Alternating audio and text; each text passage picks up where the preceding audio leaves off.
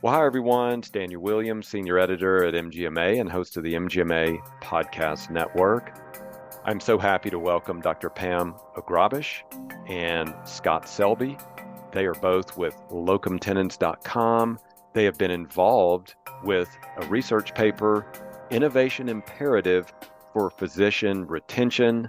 Um, I know all of y'all listening uh, you're at practices, you're looking at ways to retain those physicians. So we're going to take a deep dive into this. So I want to tell you just a little bit more uh, about our two guests today. Pam is the Vice President of Clinical Operations at locumtenens.com. Scott is a Senior Vice President, Enterprise Solutions at locumtenens.com. Pam, Scott, welcome to the show. Thanks so much for having us. Yes, thank you very much. Excited to be here. All right.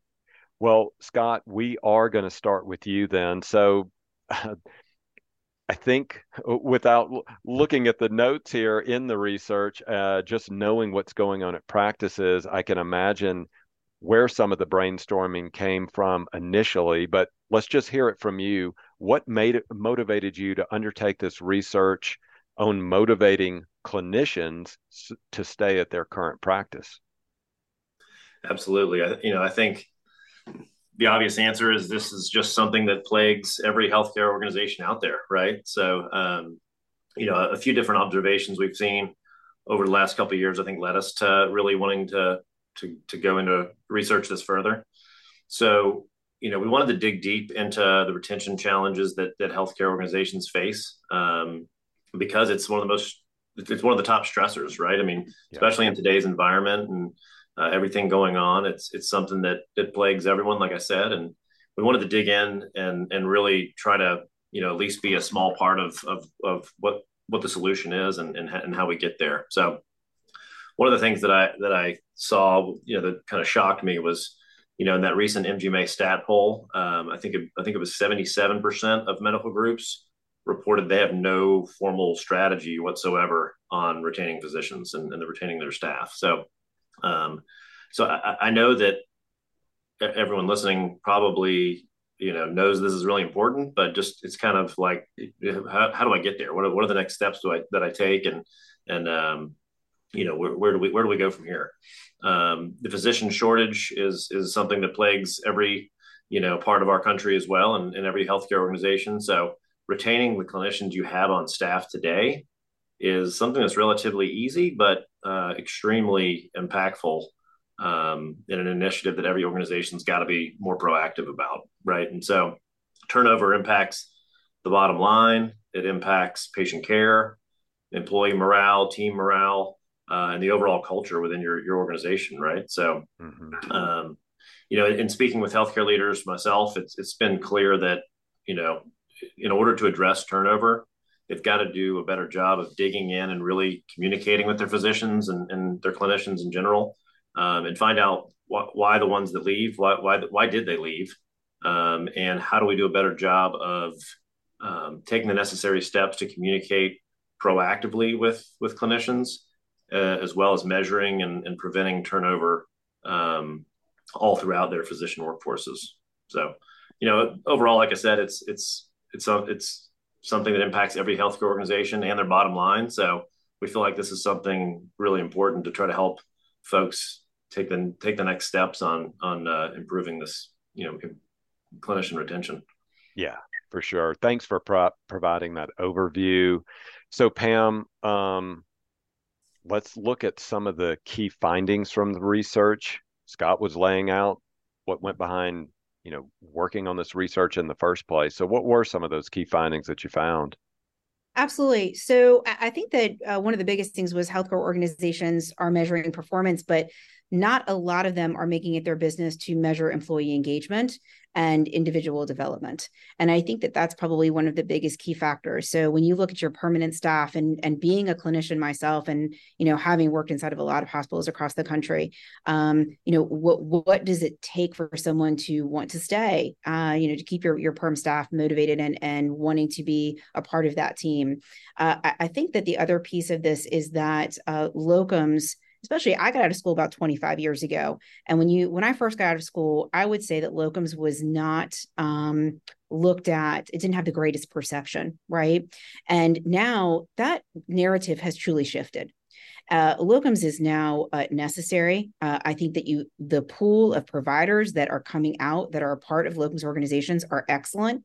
Uh, they are trained at the finest institutions. People are looking for a new way to work in medicine. I think COVID was a huge shift in that as well, right? Uh, no one, I think, ever had work life balance uh, in medicine, and, and when you went into it, you didn't expect it, right? Eighty hour work weeks, and um, you know, there was just mandatory when you first came out and went through residency. So I, I think that now, when we're really looking at how people are moving forward, it is we know that we have to supplement our staff. We don't have enough. There is a provider shortage, both uh, both nurse practitioners, physician assistants, and physicians. All of those pieces. How are we going to do that? So, is it that we now have doctors that are clamoring to say, listen, during COVID, I was able to work via telehealth. I finally got work life balance. I was able to work from home a little bit. There was a respite. I could, you know, my patients actually are happier. So, we're seeing a lot of different pieces being brought together, right? Perm staff putting their hands up, going, I've worked with a lot of locums, especially over the last three years because of staffing and what's happening. And I'm pleased and i you know i think that that perception is changing too. They're seeing them as part of the team. Uh, i think that folks that are working locums work are happier. Uh, they have more control over their schedules and what they're doing. And so a lot of this is looking at how do we offer additional relief support existing staff? Um, you know uh, only 2% of respondents say that uh, they saw um, locums as a factor for influencing physician retention.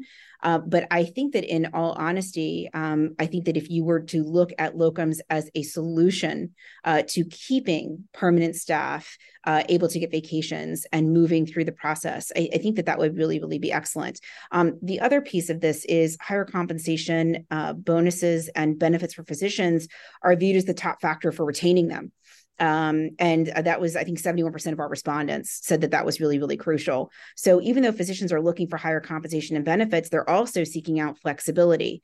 So I think that if you can't give both, if you say, well, I'll pay you, but you can't take your vacation this year, or I'll pay you, but by the way, you have to work every other call weekend.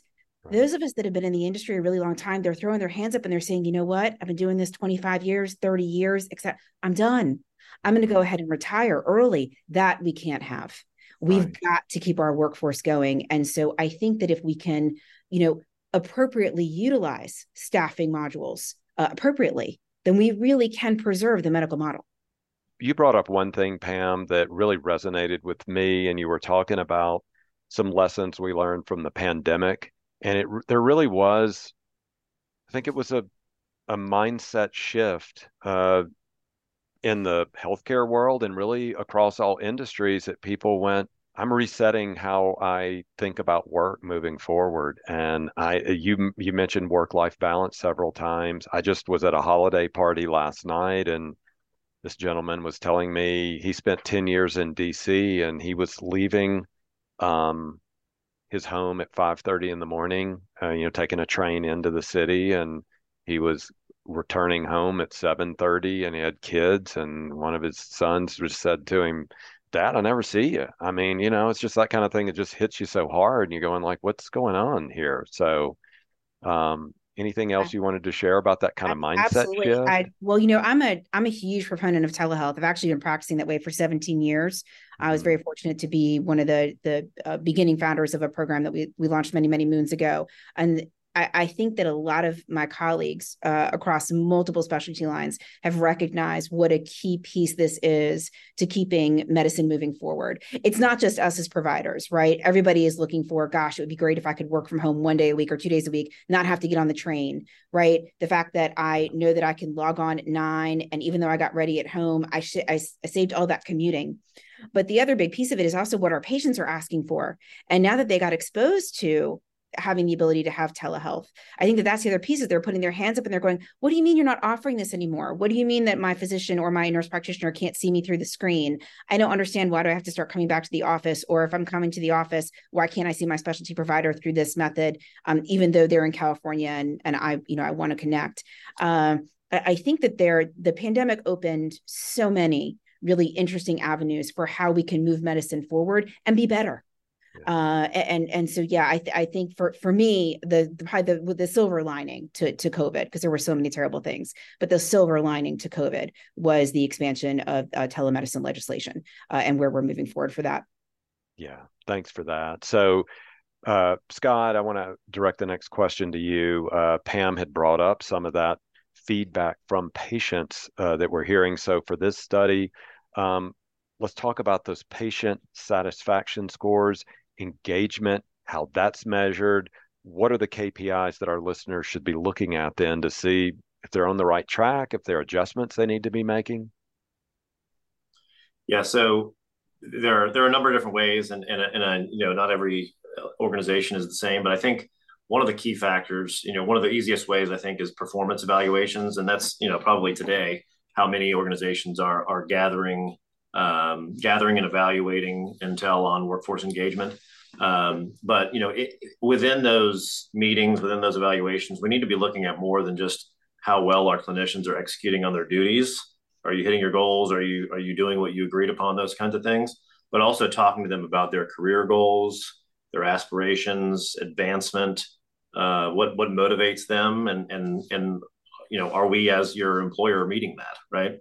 And so um, know, another way that another easy way to measure that, measure satisfaction, measure engagement is just regular satisfaction surveys. And uh, one of the things that we found that um, was was surprising that was large healthcare organizations, uh, you know, having 100 or more associates typically or employees, uh, they do a pretty good job of this. It's about I think it was 71 percent um, of of those respondents in large organizations, they are they are regularly surveying their their associates and their clinicians and um, and getting this intel. But smaller organizations, only only thirty seven percent were were sending out regular satisfaction surveys. So that's one simple and easy way. And there's a lot of resources out there um, now to help you get started with that if you don't have um, something in place today. Um, but that so that's that's one simple way. And, and plus, once those surveys are implemented, it's really important to look closely at those responses um, look for trends look for look for changes you can make within the organization and then also uh, monitoring over time you know once you have the regular surveys in place how are these scores changing? How are we making an impact on uh, on the responses and those types of things? Um, one, one another thing that we found that was really surprising to me personally was uh, I, I believe it was just under 10% of the respondents had absolutely zero formal measures of workforce engagement whatsoever. So they they didn't even they weren't even it wasn't on their radar at all. Um, so I think you know that just tells me right there that there's there's a there's a lot of room for improvement in the industry. Um, another thing that we learned is that monitoring physicians' progress against their career goals really tells them and makes them feel that their self actualization matters, uh, not just their work output, like I said earlier, right? So goal setting? What are they working for in terms of training and certifications? Um, helping them with individual development plans uh, promotion what you know what promotions and advancements are they looking for?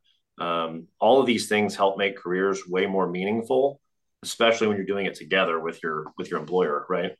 So um, the other thing that i think is is could, could, could move the needle a great deal is mentorship Mm-hmm. Um, we didn't. We were surprised to see that mentorship in medical workforces is generally less than half of the organizations uh, out there are putting any sort of coaching or formal mentoring process in place. Um, that's something that you know, providing a coaching or mentorship program to clinicians uh, that that everybody wins in that in that uh, in, in that setup, right? So um, the men the mentee um, can be can be more productive. Um, can gain a lot of valuable intel they they wouldn't just from normal experience. Um, for the mentors, they're they're they could potentially help them um, become future leaders and and uh, and help build other skill sets and, and, those types of things that can help in many areas of the organization. Um, but overall, I mean, the, the mentorship and coaching programs really have a have a big impact on retention. Okay. I wanted to ask you a question back to the survey. What have you found are the best delivery methods? Is this through an email blast? Is it some program or platform like a survey monkey is it through teams is it text what how do you get good responses there from people uh, to because surveys you know some i know that when we do them internally here we keep pinging people at the organization yeah. like hey come on two more days do you incentivize yeah. people what what do you do to get that to work exactly and that's a t- that that's that is a tough one because we all feel surveyed to death these days i think it's uh, like yeah. you, you, know christmas shopping right now you can't even buy something online without getting three surveys from that uh, organization you know wanting to know how they did right so I think that you know there's a, there are a number of tools out there right now that uh, and organizations that that will help you kind of wrap your arms around this and and know what types of questions to ask and right. and those kinds of things. But you know they are generally email you know emailed out to the organization. But the key factor is communication, like like we said in all of this, right? It's it's making sure that all the associates know throughout the organization that this is coming, this is a survey we're taking, and this is what we're going to do with the information and we're going to use this to help make your lives easier, make your life better, um, improve the culture, uh, you know, all the all the things that you know I think are are important to employees. We're going to take all that. We're going to take all that information and we're going to sit down. We're going to figure out how to how to implement it within the organization. That's awesome. All right. Well, Pam, next question is for you. Uh, let's just get down to the bottom line here. What are the main challenges that healthcare organizations face in retaining those physicians. What is it? Absolutely. And I think if um, if I hear this word one more time, I'm probably going to scream, but it's the truth. It's burnout, right? um, everybody yep. knows that word. Yep. If you if you haven't, you're living under a rock. And so, uh, but I think that in all honesty, uh, it's not the burnout that we think it mm. So, yes, people were tired and yes, I felt overworked. But in all honesty, a lot of them, uh, when we looked at the survey data, I think it was 31% actually said that it was more that they felt undervalued or underappreciated in the job that they were performing. Um, you know, they were used to the long hours, they were used to the excessive workload, um, and they they certainly were striving for better work life balance you know and and i think also climbing out from the mountain of paperwork that ehrs unfortunately have created for a lot of us as providers. Uh, but essentially it was you know no one said thanks. Uh, nobody said you're doing a great job or or you know we're so glad that you're a part of the team. And i know that that sounds silly but you know even doctors need to hear that. Um, and I think compensation is still, you know, again, as we talked about before, it's not a surprise, right? We need to make sure that we're paying people properly. But I think the other piece that people came back with was saying, we really would like to have some flexibility to our schedule. So, you know, how can we do that? I think that we need to look more closely at how we're formulating healthcare teams. What does it look like to have a physician and a nurse practitioner and a PA and a nurse and an MA all working together to service, you know, a pod of patients, whether that be in an inpatient setting or an outpatient setting. Uh, but again, becoming more creative about how we're utilizing our medical workforce. Um, and we know that APPs, so uh, which includes nurse practitioners and physician assistants, uh, certified nurse midwives, uh, as well as our um, CRNA colleagues who are providing anesthesia, uh, they are all a critical portion of what we are building and coming for in the future, uh, and that they will be, I think, as as institutions look at how they're going to staff if they're not considering those folks, um, how they're going to plug them in and how they can bolster physician teams, um, then I think that they may be missing a piece of this. Um, you know, I think the other piece of it is also it's a competitive market. So if you want to stay on the leading edge of benefits and compensation and work life balance, you know, what is it that you're going to do to provide your physicians um, with long term solutions, right? Long term options that say, yeah, I'm going to stay uh, I'm not going to leave. Um, you know, it, I think that in the um, in the survey, most clinicians that said that they were tapping out was because again they just they had hit their limit but it wasn't just because they were overworked it was truly because they just no longer felt that same love and passion that they had for medicine and that's something that we definitely want to prevent we want to keep those good folks uh, you know seeing patients uh, they went to school for a really long time and we'd uh, we'd like to see them you know still being able to perform their duties but do it you know in a way that makes them happy mm-hmm. so uh, before I ask the ne- next question, I want to remind our listeners what the title of this uh, research paper is. It's the innovation imperative for physician retention.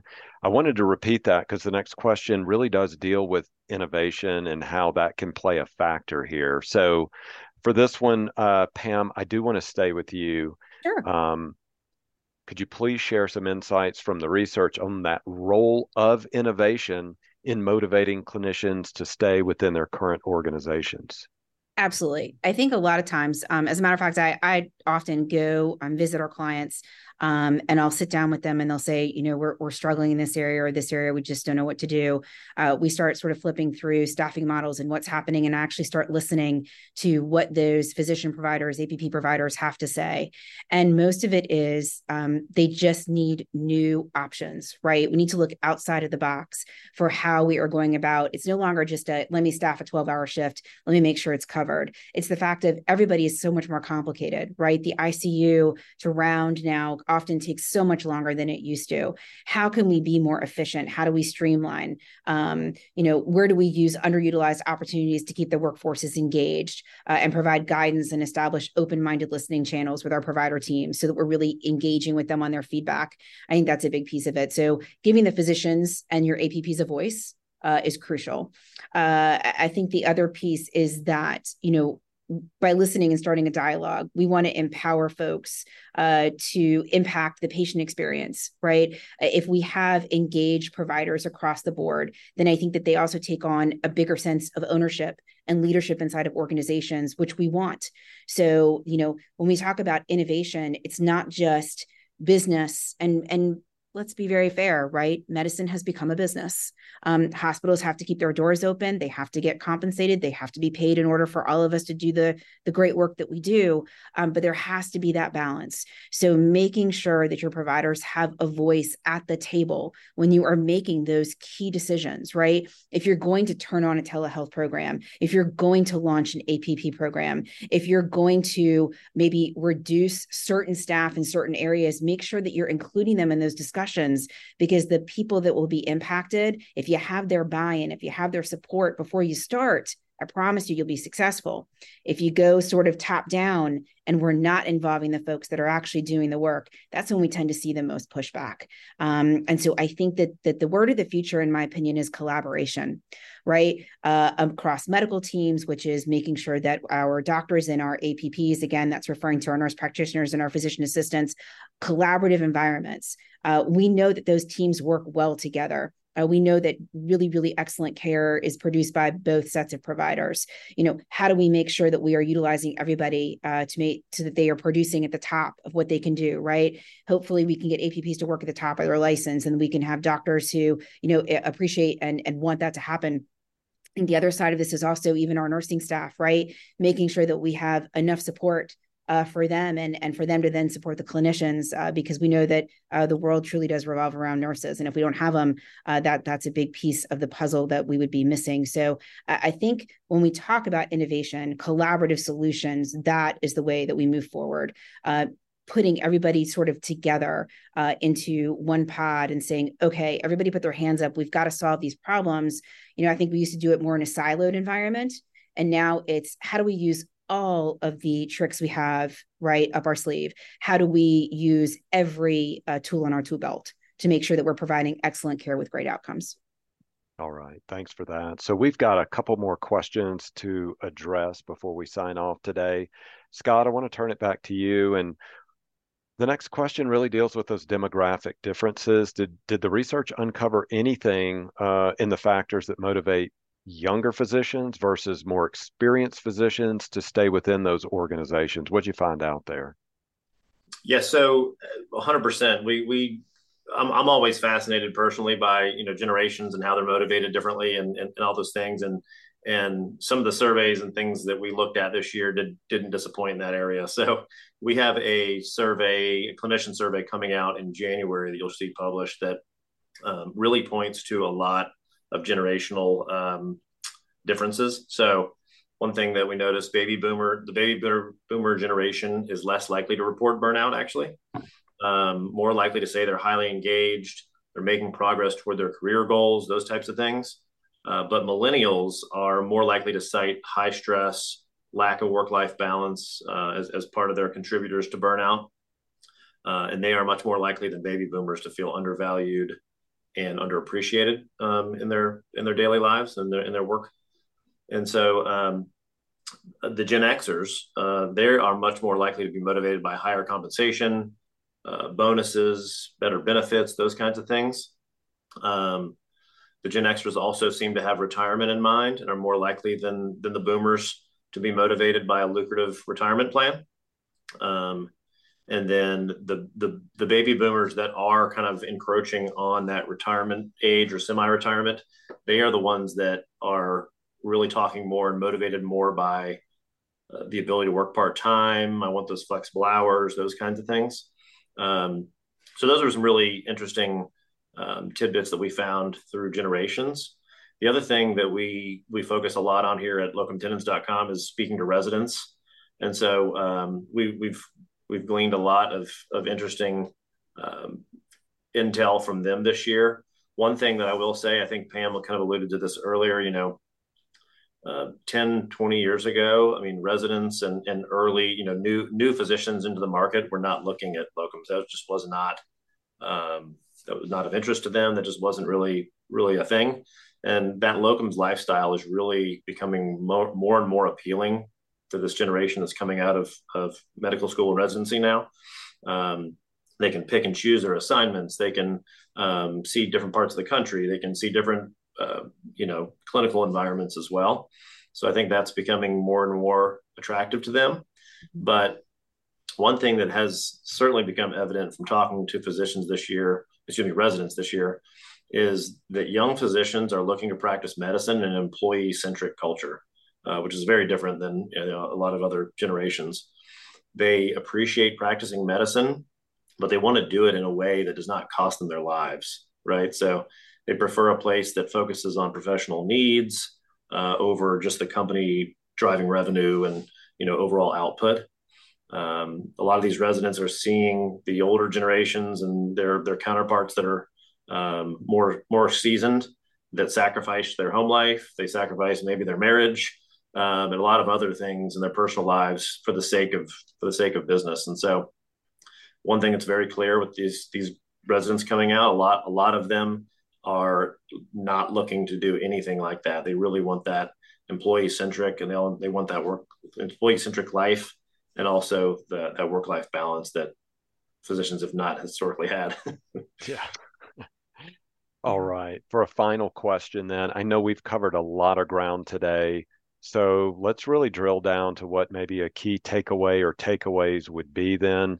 Um, Pam, I want to start with you. What would you like our listeners to take away from here that can better motivate and retain those clinicians uh, in their healthcare practice?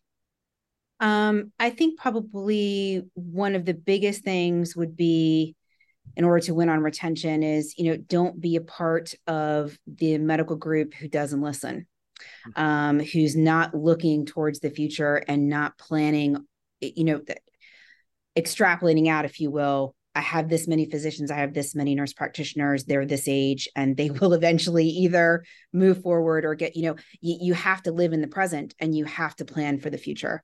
And so I, I think that that is a, a big piece of this is, you know, how do we continue to measure workforce engagement? Are you looking at creating KPIs around monitoring the health of your workforce, right? Um, and and really making that a, a a planning item, if you will, in your meetings every month.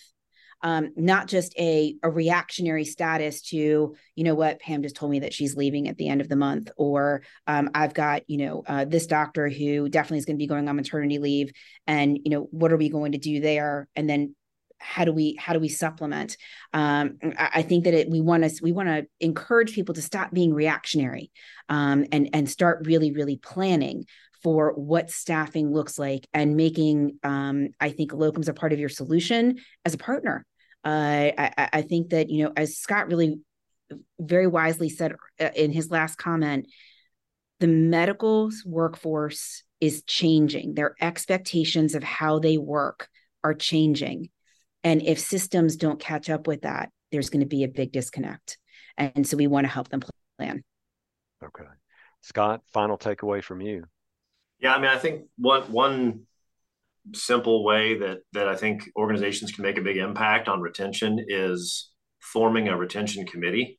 Um, there's a lot of promising statistics out there around what this can do for your organization. So, um, taking a small subset of your of your clinicians and as well as the person that's driving physician recruitment within your organization and forming a retention committee just just the just the concept of having that within your organization is going to have a big impact on on the clinicians throughout right? And then you know this will this will also allow a voice from the from the clinicians to as to what what they want what's not working what what what what's missing right? Those mm-hmm. types of things. And so that can really help develop new programs and you know changes within the organization. And it's coming from you know the, the clinicians. It's not coming from the executives that are you know handing it down from the top right? So i think that's one thing that will immediately make an impact um, and then just you know growing that over time and, and really uh, i think fostering that kind of environment can you know can can have a big impact as well. Um, so hopefully there's some little tidbits today that um, you know folks can take back and, and implement but we'll see. Yeah all right. Well, Scott, Pam, thanks for joining us today. Absolutely. Thanks so much for having us. It was a great topic to discuss. Absolutely. Thank you so much, Daniel. All right. Well, that is going to do it for this episode of the MGMA Business Solutions podcast. Thanks again to Scott Selby. He's a Senior Vice President of Enterprise Solutions at locumtenens.com, and Dr. Pamela Ograbisz. She's Vice President of Clinical Operations at locumtenens.com as a reminder, the research paper they've been discussing is titled The Innovation Imperative for Physician Retention. We will be uh, leaving direct links to that in the episode show notes. So until our next episode, thanks again for being a listener to the MGMA Podcast Network.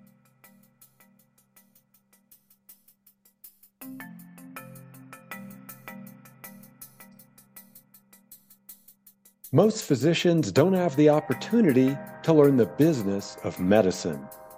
What docs don't get taught, physician business training is a course developed by MGMA and administrators from Johns Hopkins University School of Medicine. This interactive course provides in depth physician business training that can drive personal and organizational success. Purchase now for yourself or your organization at physicianbusinesstraining.com and earn eight hours of CME credit. Again, go to physicianbusinesstraining.com to purchase and to learn more.